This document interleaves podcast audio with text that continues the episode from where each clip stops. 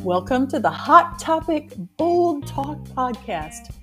Doctor Jackalyn is opening a forum for us to discuss opinions on the topics currently trending today. She's also going to share her experience with unique and diverse books that will encourage us all to think differently about the world and change our lives for the better. Together, we cover hot topics and get into the nitty-gritty of how they affect our lives, all in the friendly and engaging tone so that you feel comfortable listening, even if it's not your favorite topic. This podcast is the perfect blend of knowledge and fun. We discuss everything and anything that matters today. Don't settle for the same old stuff. Get in on the conversation.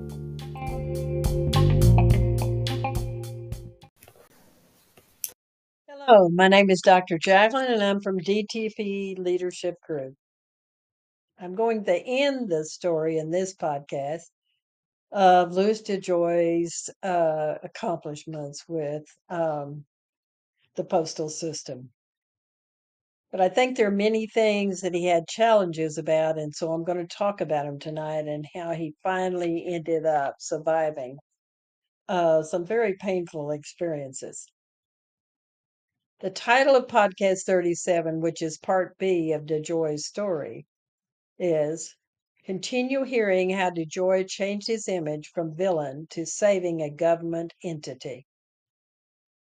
And my subtitle for this podcast is Learn What It Takes to Work with Two Political Parties and Succeed in Transforming the U S Postal System. Now, some of you may not have heard thirty-seven, so I'm going to um, summarize it uh, so you'll have an idea of what I did there in the beginning of DeJoy's story. In podcast thirty-six, I started the story of Louis DeJoy's transforming the U S P S. Time Magazine had an article in their March twenty-seventh, April third, twenty twenty-three issue that was written by Eric Portalesca called The Mailman. His subtitle was, initially cast as a Trumpian villain, Louis DeJoy is delivering for the Postal Service and the Democrats. Now, the Democrats had postal reform as one of their major agenda items. After reading the article, I immediately knew he was the best person to work with Republicans and Democrats and save the United States Postal Service. And that is what he has done. His story is so compelling that I'm dedicating two podcasts to cover what he did. And this podcast will finish his story as of April twenty twenty-three. Now, after Louis DeJoy sold his business, New Breed Logistics, he stayed on the board of another logistics firm and ran a real estate investment shop. In January twenty twenty, a U S P S recruiter called him to apply to become the Postal Postmaster General. At the time, Roman Martinez was a Trump-appointed member of the U S P S Board of Governors who was leading the search. Later, Martinez would say that DeJoy beat out hundreds of others due to his logistics ex- expertise. And he was concerned that DeJoy would face potential Democratic opposition in the Byzantine process required to get the job. His Republican connections would pro- uh, possibly create difficulties for him. Martinez said, but we felt that what he brought to the table was worth that risk because he was the kind of guy who could shake the place up, and the place needed shaking up. In podcast thirty-six, I did mention that, that DeJoy had c- turned down an ambassadorship since he said he wanted something to fix. Well, DeJoy got what he wished for. In April twenty twenty, the previ- he became the Postmaster General, and the previous Postmaster General warned him that the agency was at risk of financial insolvency by the fall.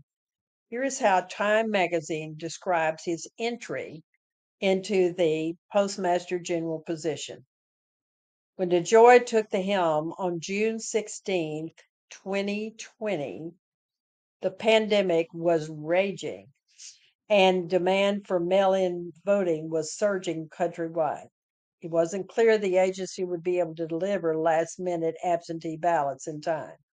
Trump, who despised mail-in ballots, made things worse by trashing the U S P S and refusing to sign the first COVID nineteen relief bill until Congress removed uh, increased funding for the agency. A month into the job, DeJoy made a, a real snap decision.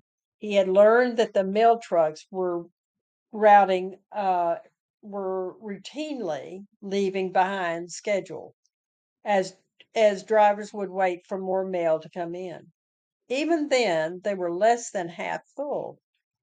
DeJoy told his uh, deputies to run the trucks on time.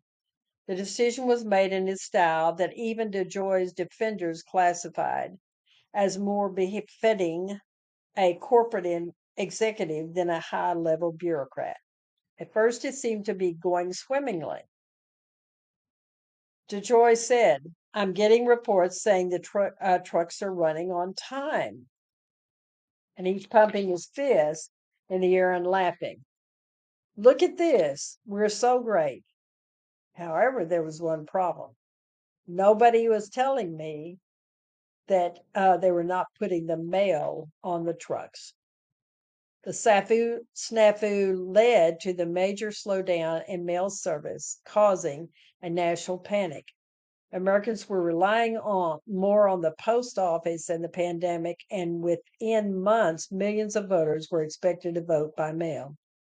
The problem was resolved a few weeks later. DeJoy set up a new team to monitor operations and troubleshoot any lingering issues, but the debacle helped fuel an emerging narrative that DeJoy, a major Trump uh, donor, was out to sabotage the election.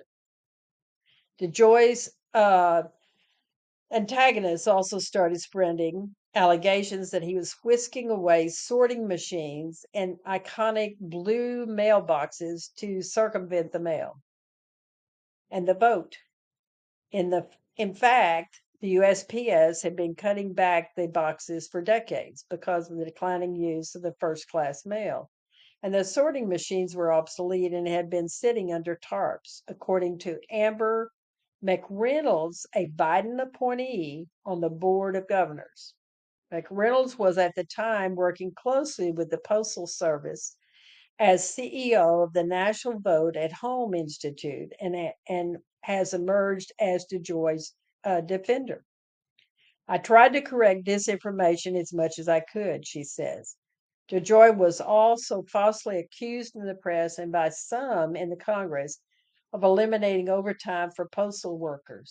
Union leaders insisted otherwise. "Believe me, if they cut if they cut off overtime, our members would tell us," says um, Sauber, the former senior postal union official. With Trump openly undermining the vote, Democrats were nevertheless convinced that DeJoy was scheming to hamper Democratic turnout.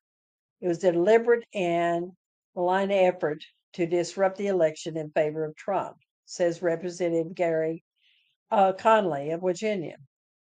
In August, state attorneys general and activist groups filed lawsuits accusing DeJoy of trying to disenfranchise voters. Speaker Nancy Pelosi interrupted the House's summer recess to vote to revoke any U S P S policy changes until after the pandemic.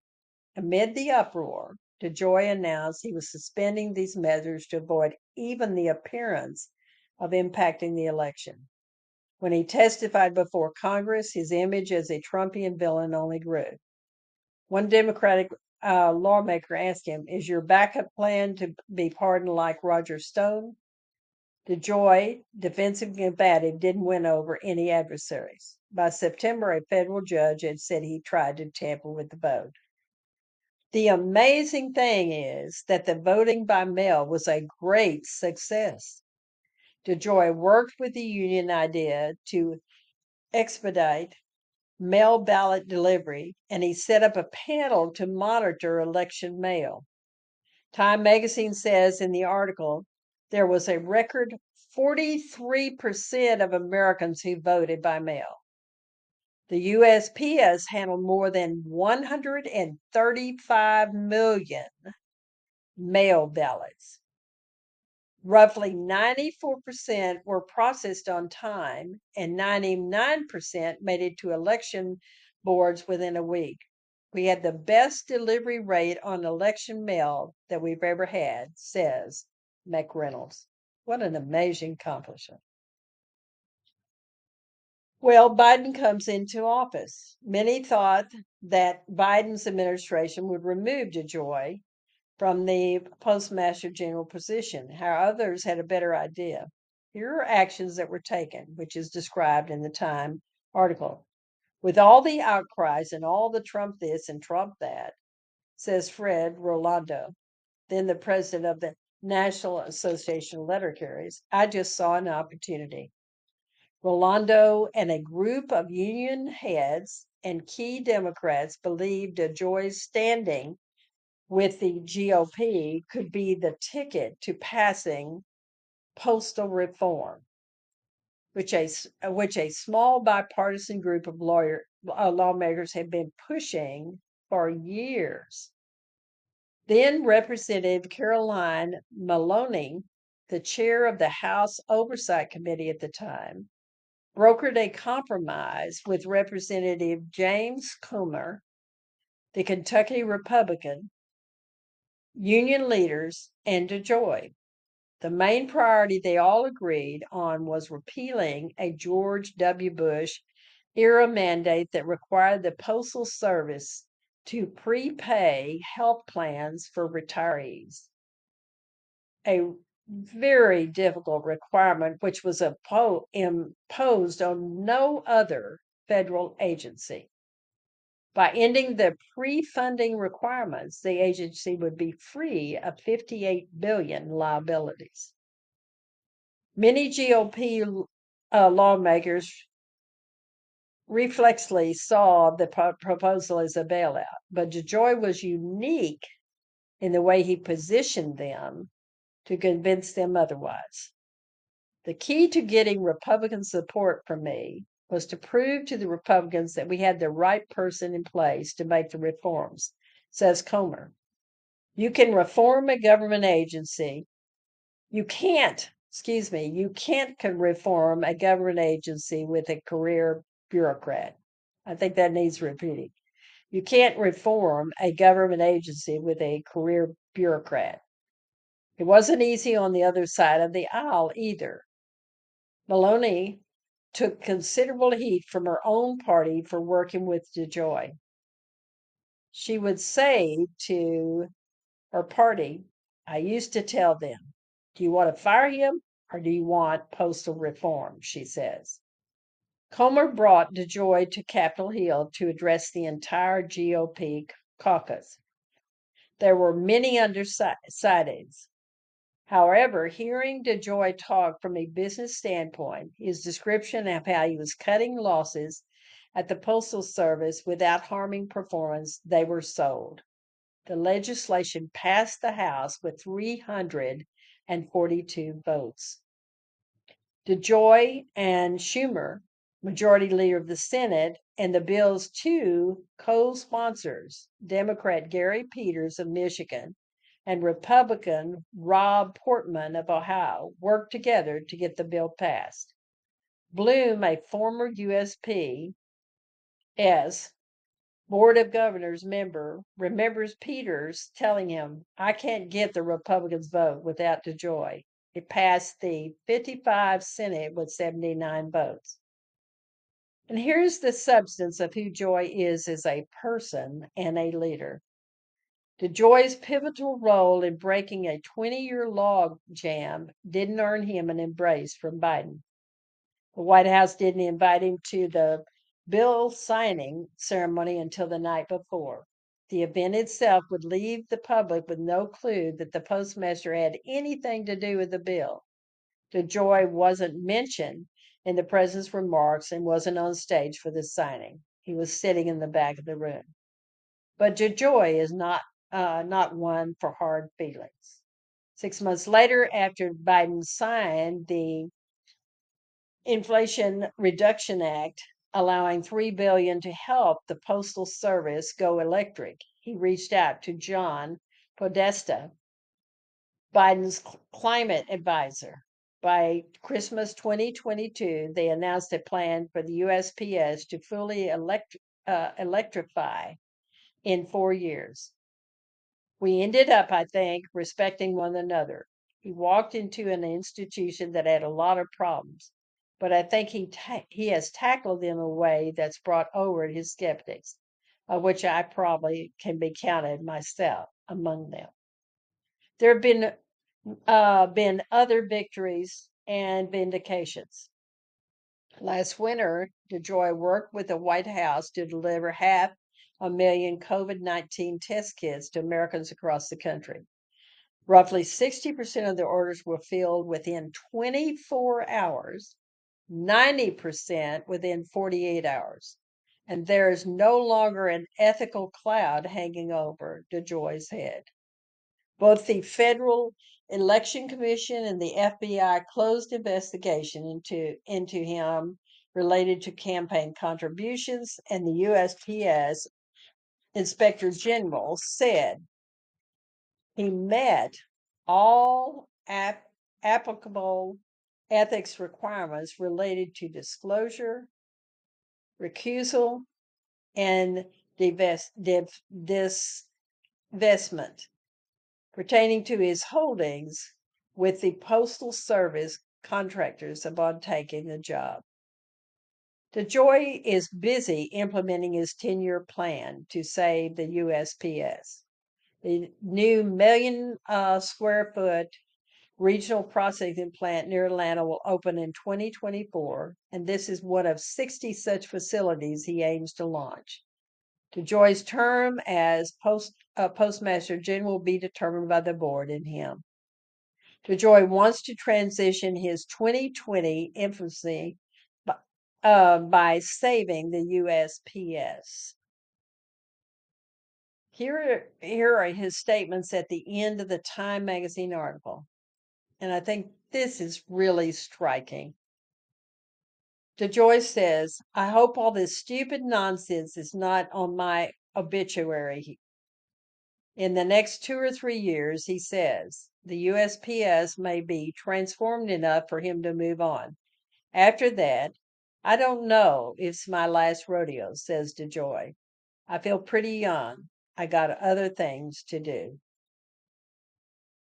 So in concluding uh, this story, in reading the story of Louis DeJoy and how he is transforming our United States Postal Service is exciting, and I feel grateful to him.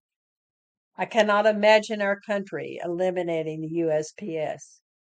In, not, in seventeen seventy-five, Benjamin Franklin was appointed our first Postmaster General.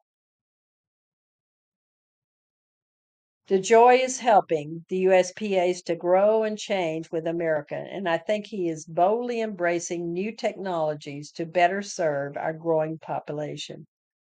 I feel inspired by Louis DeJoy's story of going beyond judgment of critics, working with both political parties, and being able to fulfill his mission to transform the U S P S.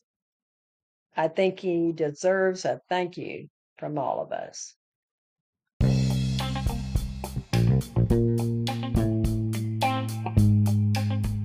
Thank you for listening to the Hot Topic Bold Talk podcast. Now remember, to get in on the conversation, head on over to patreon dot com slash Doctor Jackalyn. Bye for now.